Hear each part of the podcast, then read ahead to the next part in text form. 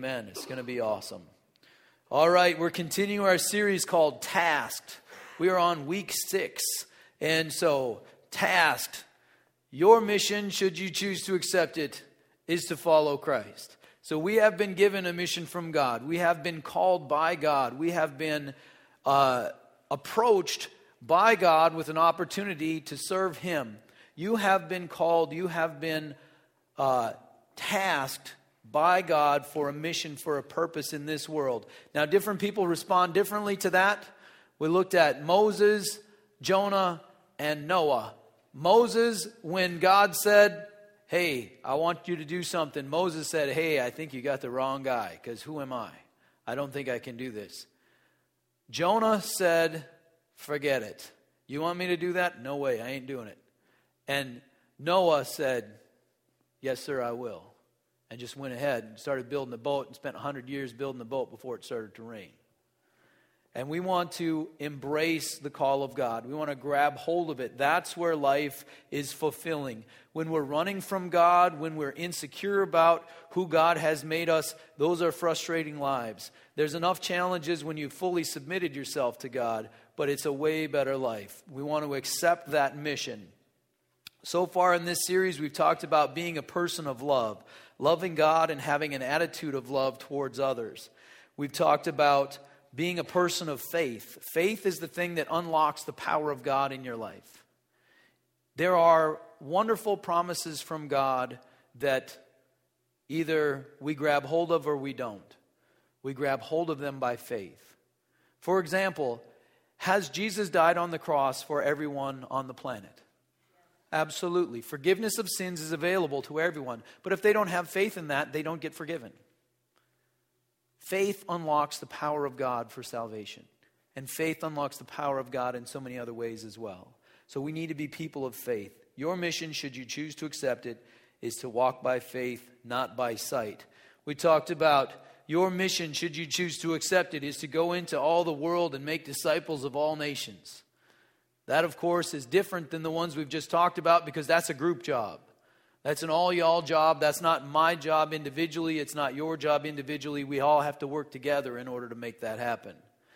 Then last week we talked about your mission, should you choose to accept it, is to worship God, to be a worshiper of God. We talked about acceptable ways of worship. We are to worship in spirit and in truth. And what that means is there can be. Uh, a bunch of people singing the song. Some of them are worshiping, and some of them are singing a song. Some of them are worshiping, some of them are not. When we pass the plate, that's another type of worship.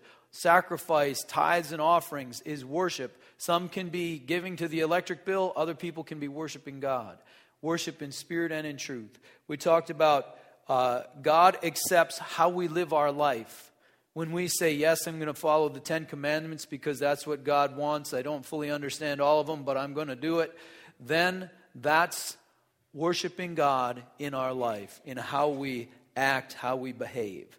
So that's what we've talked about so far. This week, your mission, should you choose to accept it, is to be part of the body of Christ. So let's pray and we'll get into the new material this morning.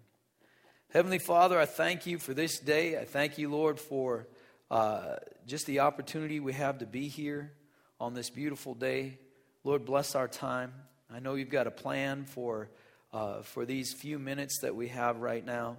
Lord, help us to grab hold of your truth. Help us to see what you've got for us individually, what you've got for us as a group, Lord, and what's bigger than us that we can believe for and be excited about. So, Lord, bless our time. In Jesus' name I pray. Amen.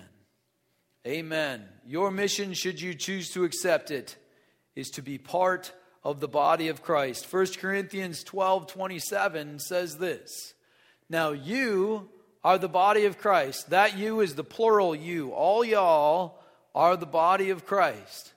And each one of you, that's the individual, you personally, are a part of it.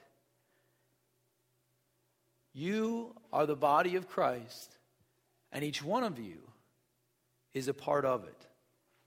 Your mission, should you choose to accept it, is to be part of the body of Christ. Now, Good Hope Church is an Assembly of God church. The Assemblies of God has a fourfold mission of the church in the 16 doctrines. You know, if you've read that little pamphlet or been in the foundations class, you've read the 16 doctrines, and they have a fourfold mission for the church that I completely agree with. The four main purposes, of course, there's all kinds of stuff, but the four main purposes of the church are first to worship God, honor God the way He deserves to be honored to evangelize the world, to share the truth of God, that forgiveness of sins and eternal life is available, that abundant life is there for the taking, to share the truth of God, evangelism, and then uh, discipleship, to build a body of believers being perfected in the image of Christ, to, to get good at being a Christian. You know, it's as I kind of mentioned earlier, if you're bad at being a Christian, that's a frustrating, painful life because you see all these things not happening. You see all these things that should be different, and you just sort of keep stumbling and falling, and that's no fun. Once we get good at it, though, it's way better. It's way better. And so that's discipleship. And then the fourth one, which was just added maybe 10 years ago, is to share the love of God with the world through ministries of compassion, like digging a well. If somebody doesn't have clean drinking water and children are dying, and we have the capacity to dig a well so that they can have fresh water and say, you know what, I think Jesus wants you to have clean drinking water. And so here's a well. May the Lord bless you. That is a ministry of compassion. That's the fourfold mission of the church.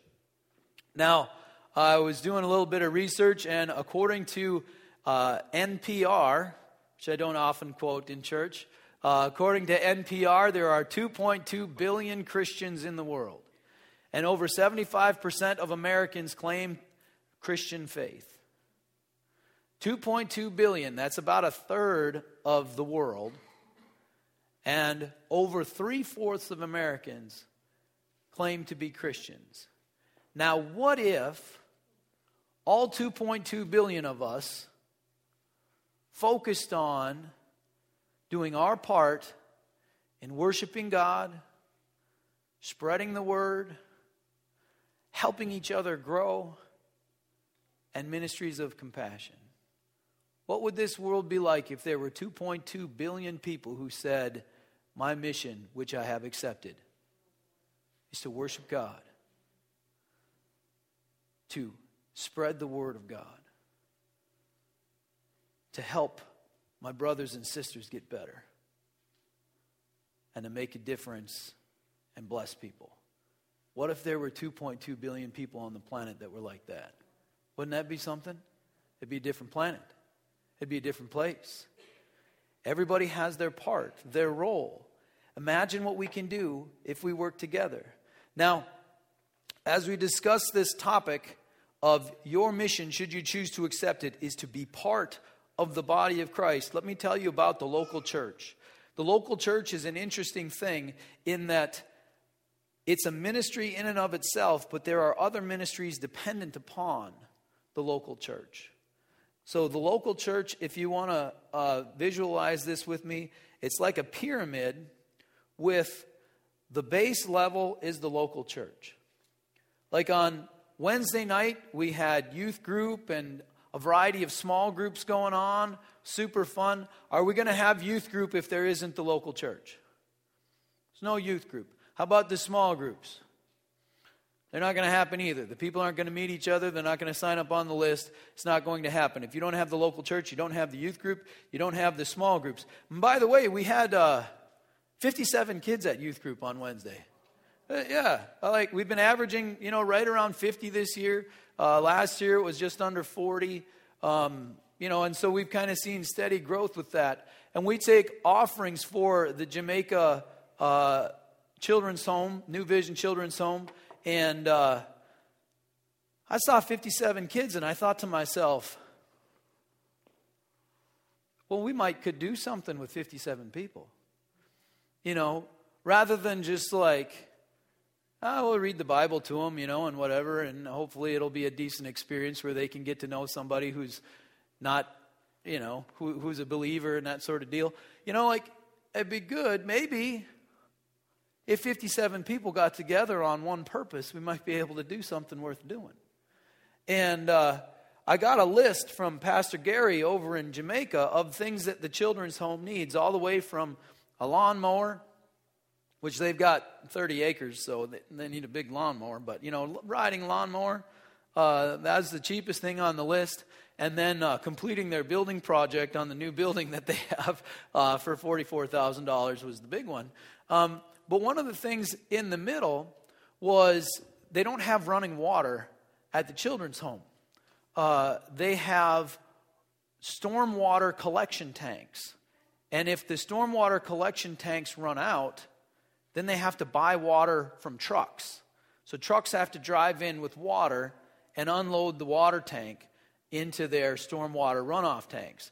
And this year there was a drought, the tanks ran out, they spent a ton of money on water. And on the list is another stormwater runoff tank. And I thought for $10,000, $10,000, they make them out of cinder blocks and they do, you know, they make sure that it holds water and there's piping and all that stuff involved with it. But 10 grand, you can build a, a big storage tank for uh, and be able to avoid running out of water during drought times. And I looked at 57 kids and I thought, I wonder if 57 kids could pull something like that off.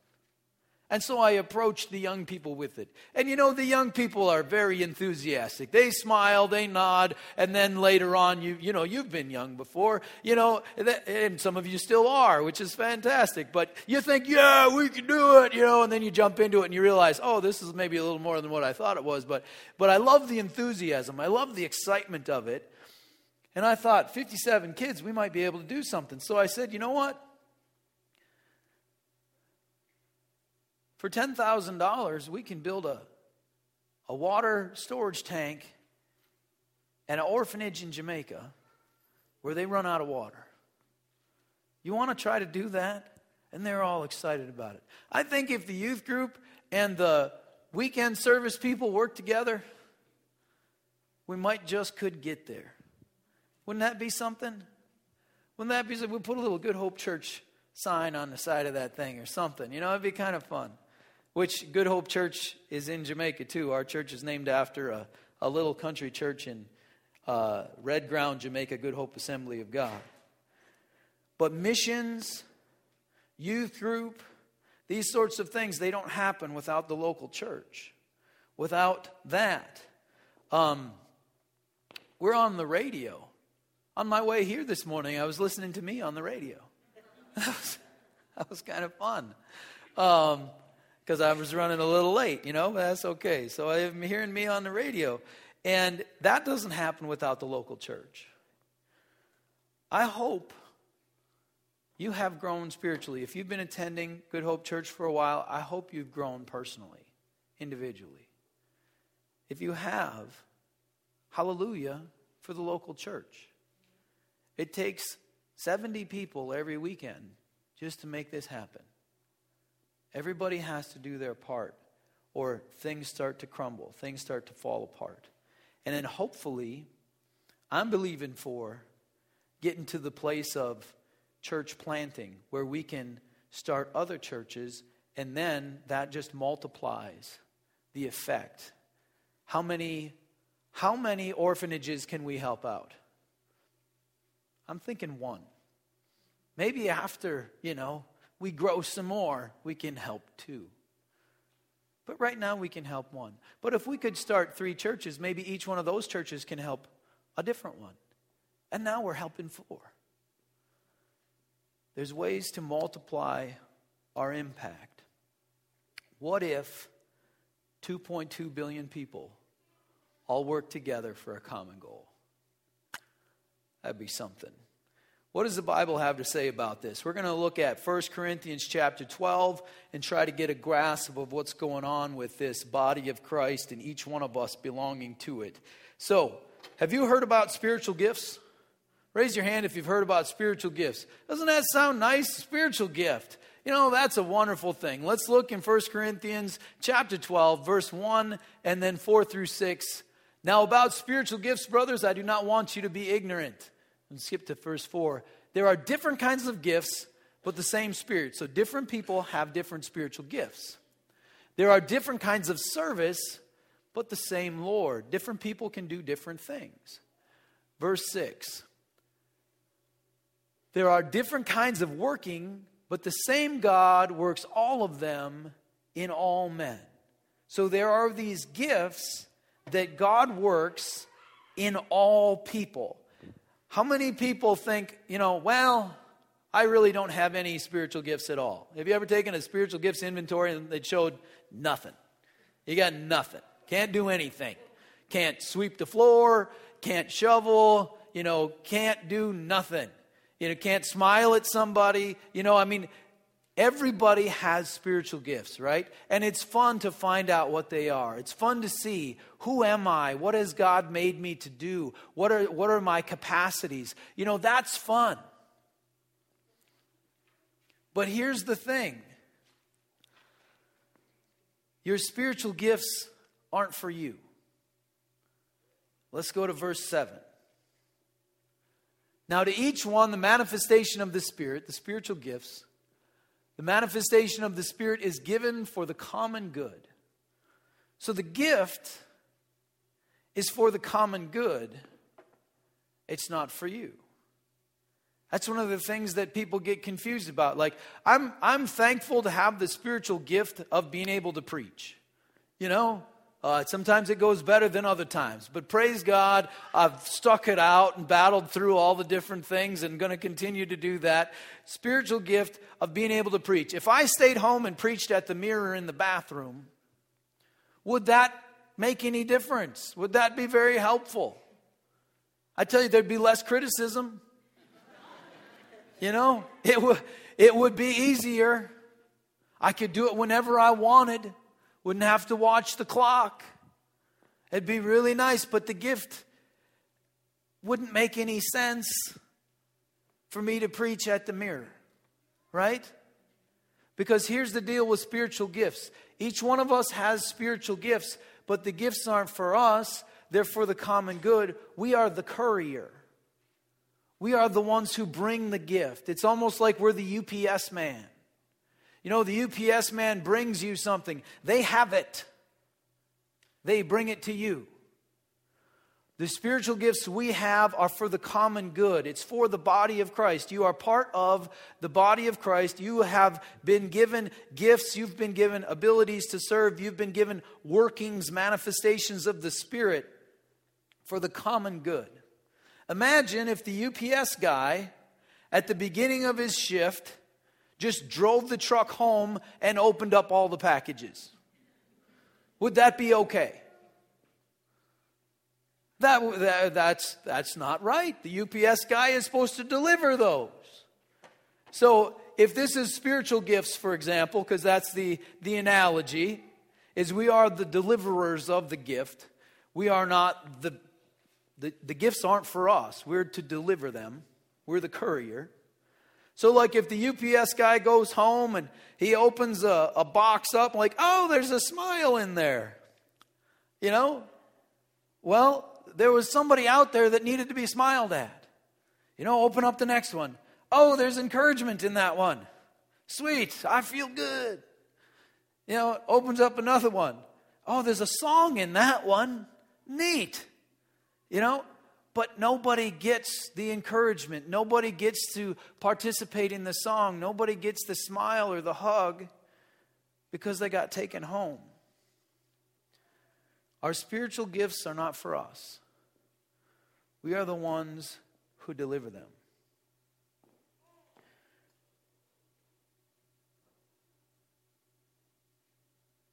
There's one body, one common good. Let's read that 1 Corinthians 12, 12 through 13. The body is unit, though it is made up of many parts, and though all its parts are many, they form one body, so it is with Christ. Verse 13. For we were all baptized by one Spirit into one body, whether Jews or Greeks, slave or free, and we were all given the one Spirit to drink. So it doesn't matter who you are, where you come from Jews, Greeks, slave, or free. You've been brought into one body. once we surrender to the Lord, once we say, Would you forgive me and bring me into your family so that I can be part of what you're doing? Then we're forgiven, all our past is taken away, and we're made equal with everybody else that's a believer in God, and we're brought in as children of God to God's family, and we're brought into one family. There aren't a whole bunch of different families. There's one family with 2.2 billion people who claim to be part of it. Now, NPR's definition of Christian and my definition of Christian might be different, you know, because I don't know that 75% plus of Americans are Christians. That seems to be an inaccurate number to me. But they've checked the box in the survey or whatever it was. There's one body. Would you say that one group, the group of believers, the, the capital C church, the body of Christ, do you think that body needs help? Or is it pretty much got it all down? Think needs help. Who's going to bring that help? Who's going to be the helper? It's the ones with the gifts. All right, if you are a believer, you are part of the body. 1 Corinthians 12, 15, and 16. If the foot should say, Because I am not a hand, I do not belong to the body, it would not for that reason cease to be part of the body. And if the ear should say, Because I am not an eye, I do not belong to the body, it would not for that reason cease to be part of the body. So leave that one up there. If you say, I don't belong, but you believe in Jesus, you still belong. It doesn't matter if you say you don't. You still do. You're still part of the body. It would not for that reason cease to be part of the body. Have you ever believed lies? I've believed a variety of lies, lies in my life. I'm hoping to see all of them so I can be free from every lie. It's no good believing lies, but this is a lie I believed when I first became a Christian was I don't belong. 19, 20, 21 years old, unkempt philosophy student asking terrible questions that people get really angry about. Did you know you can't ask certain questions to Christian people or they get very angry with you? I didn't know that. I just wanted to know the answer, but they, they didn't like that. Um, you know, I come, come, I went to church one time. I had no idea what was going on. You know what I mean? People are standing up. I don't know why. They sit down. I don't know why. They're doing all this stuff. I have no idea what's happening. And I look and I think, I don't know what's going on, but I know I don't belong. That's a lie. It took me, man, 20 years, 15, 20 years to get over that in my heart. Because wherever I would go, it seemed like everybody else knew what was going on. And everybody had the language, you know. Like, I didn't even know what the sinner's prayer was until after I became a pastor, you know, because I was looking for it in the Bible. There's nothing in there that says sinner's prayer. I'm like, oh, you know, like, I don't know. What, I've been looking for it. What is this thing? You know, and then I found out, oh, it's the repent and follow me in prayer form. Oh, great. That I can do. That makes perfect sense. Gotcha. But let me tell you just because you think you don't belong, it doesn't mean that you don't. Everyone who is a believer belongs. And also, just because you think they don't belong doesn't mean they don't. 1 Corinthians 12 21. The eye cannot say to the hand, I don't need you. And the head cannot say to the feet, I don't need you. Because guess what? We all need each other. We all need each other. The, uh, the good, polished Christian needs the raw, new believer 20 year old who asks terrible questions. And the raw 20 year old needs the polished believer The worship team needs the sound tech. The preacher needs the kids' ministry. We all need maintenance people to shovel the snow and to build buildings, and we, we all need each other. Just because you undervalue someone else doesn't mean they don't belong. So don't be undervaluing people. Amen? Amen. Don't undervalue yourself because you do belong. Whether or not you feel it or not, don't believe that lie because that's from the devil. And then don't think they don't belong either. Because guess what? We need each other, we need one another.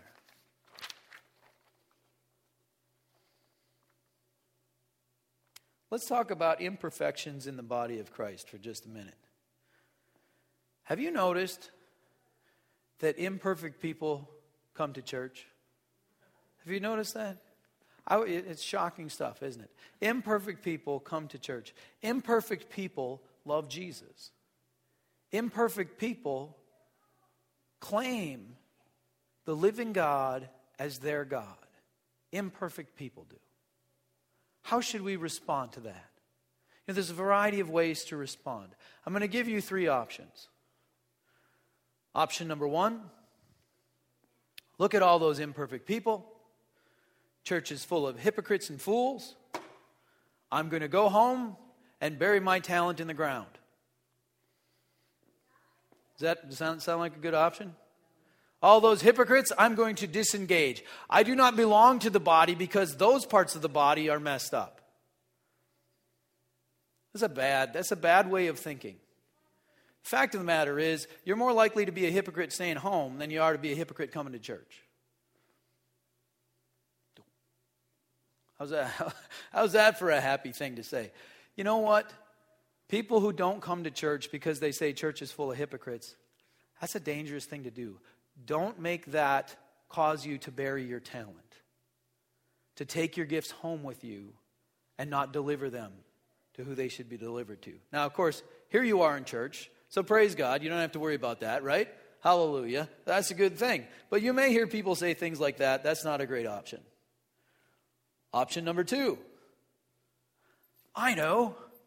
I'll be the self appointed sanctification police. I'll make sure people wear the right clothes, they discipline their kids properly, that they park in the right places. I'll be the one to make sure that everybody else does everything right.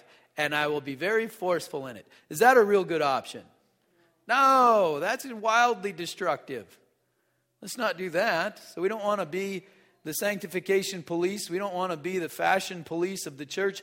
If somebody comes into this church and they're dressed poorly or improperly or uh, scantily or whatever the case may be, come talk to me, come talk to my wife. We will deal with it. And if they're a first time visitor or probably a second or third time visitor, we're just going to let it go. Isn't that something?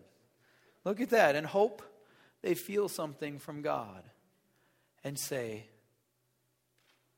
Are you really there? And make a connection with the creator of the universe that loves them.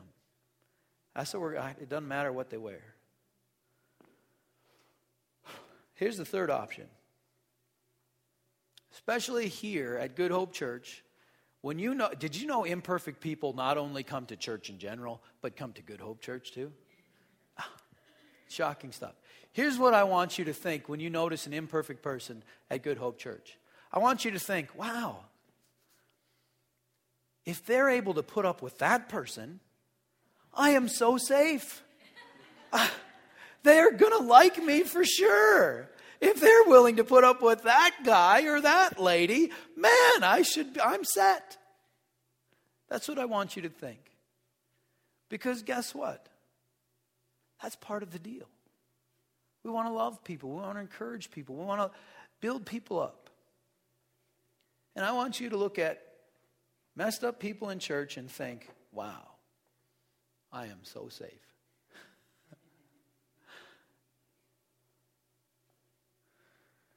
Another thing about the body of Christ is if everybody's doing well, if everybody's strong, if everybody's in victory, it goes good. That's in 1 Corinthians chapter 12 verse 26. If one part of the body suffers, every part suffers with it. If one part is honored, every part rejoices with it. You know, women's group goes great at Good Hope Church. It's fantastic. I don't get to go. Sometimes I sneak in, eat some of the snacks, you know, and pretend I'm doing something, you know, that sort of deal. But uh, women's group is going well. Wednesday nights, I'm with youth group, but now there's a good men's study that's been going on. It's, it's almost finished up, I guess, but hoping to get some other stuff going. But, you know, there's small groups happening. When women's group goes good, the rest of us rejoice. When there's a men's group going, the rest of us rejoice. I rejoice specifically when women's group is going good. I've pastored churches where every time there was women's group, all that you know, it would blow up. Like this person got mad at this person, and there's a disaster, so I'd have to pray the whole time. And here it's great. Hasn't happened. This is fantastic. Church goes good. The body of Christ functions well when all the parts function well. Like if I've got a broken arm, you know, I don't go, yeah, stupid arm. You know, I'm like, oh, my arm. You know, I mean, it hurts me. The body is one thing. The foot doesn't go, yeah, well, whatever, stupid arm is broken. Loser. It's it's just like, oh, we need to deal with this. It hurts the whole body. So when one person gets offended, when one person slides back into their worldly, you know, non-Christian ways, when one person gets burnt out and depressed, there's a ripple effect into other people.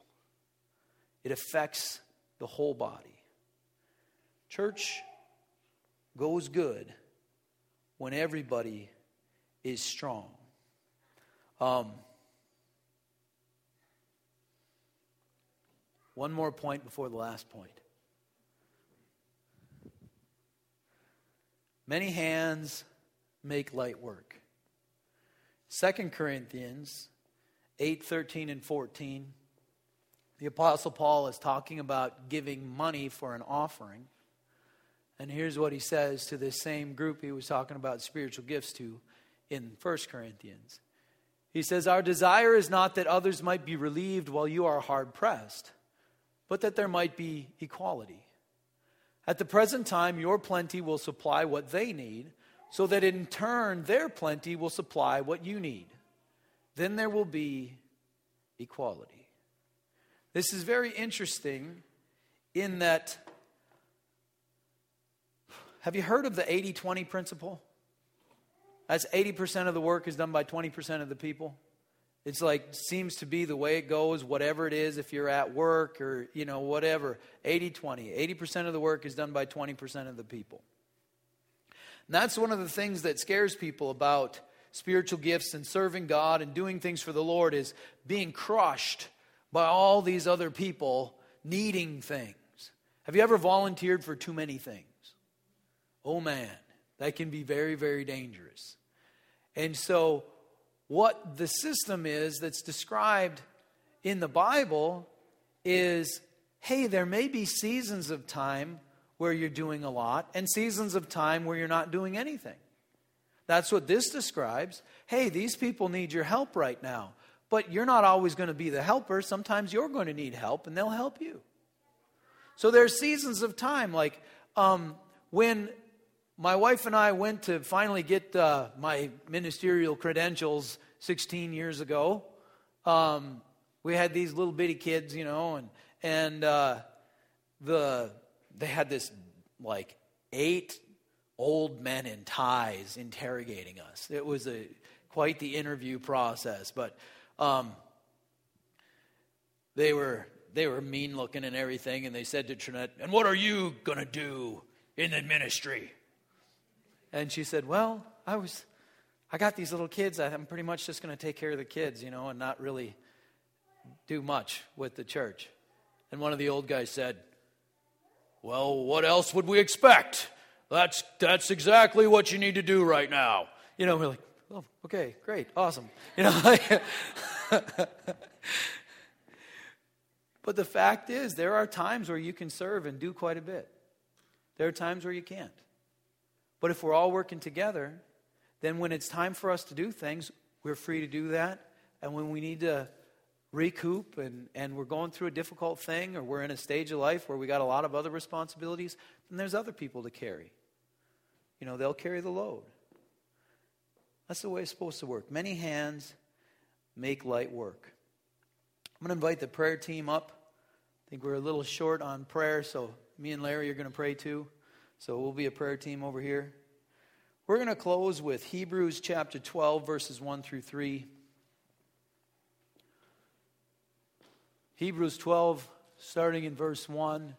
Therefore, since we are surrounded by such a great cloud of witnesses, let us throw off everything that hinders and the sin that so easily entangles, and let us run with perseverance the race marked out for us.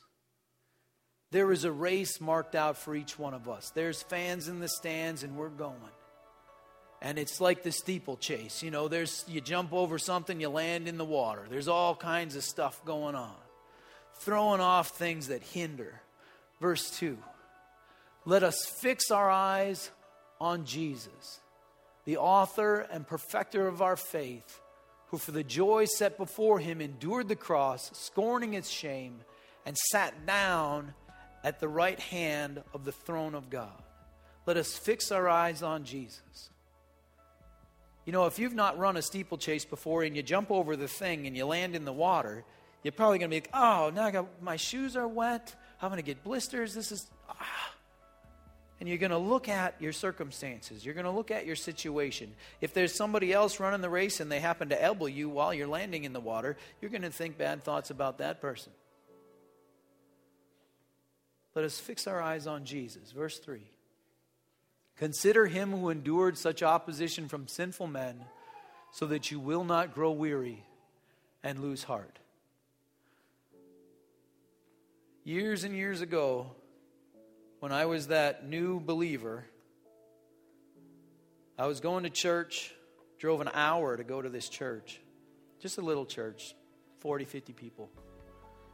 And they had an evangelist come, you know, one of those fiery guys runs around, Bible that folds over his hand, and he can yell at people. It's great. He's preaching his message and just having at her, and he stops and looks straight at me and points at me and says, Look up, not over.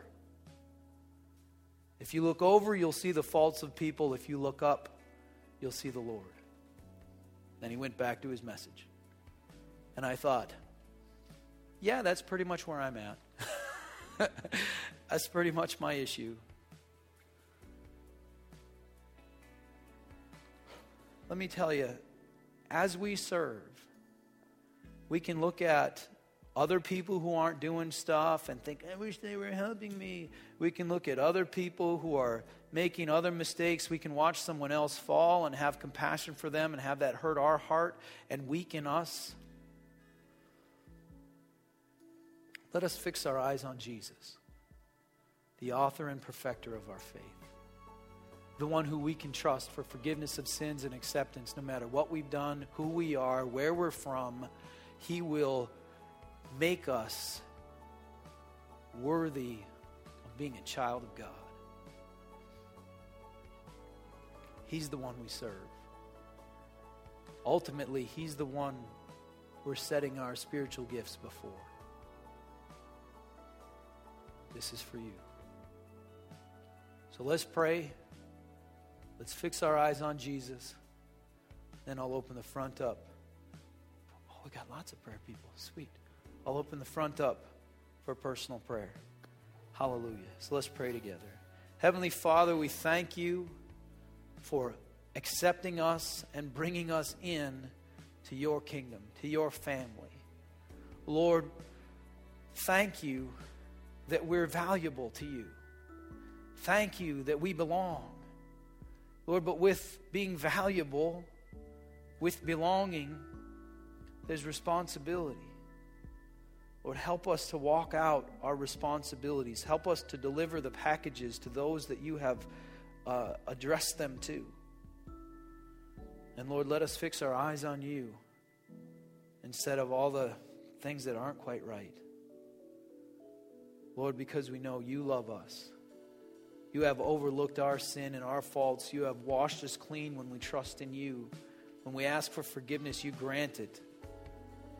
Lord, let us fix our eyes on you, love you, honor you, serve you, and worship you.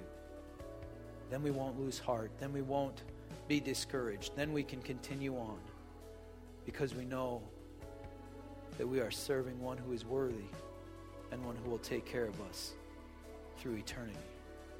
Hallelujah. Father, I pray a blessing over each one in this place.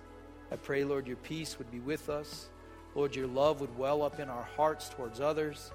Lord, and that your light would shine so bright through us that it would light up the world we walk through. So encourage us, Lord. Give us strength. In Jesus' name I pray. Amen. Amen. You can come on down for personal prayer. It doesn't matter what the need is. You want to start a relationship with Jesus, come on down for prayer. If you need a physical healing, you need a touch from God in any way, come on down. Otherwise, you're dismissed. Say hi to somebody you don't know and encourage them in the Lord this morning.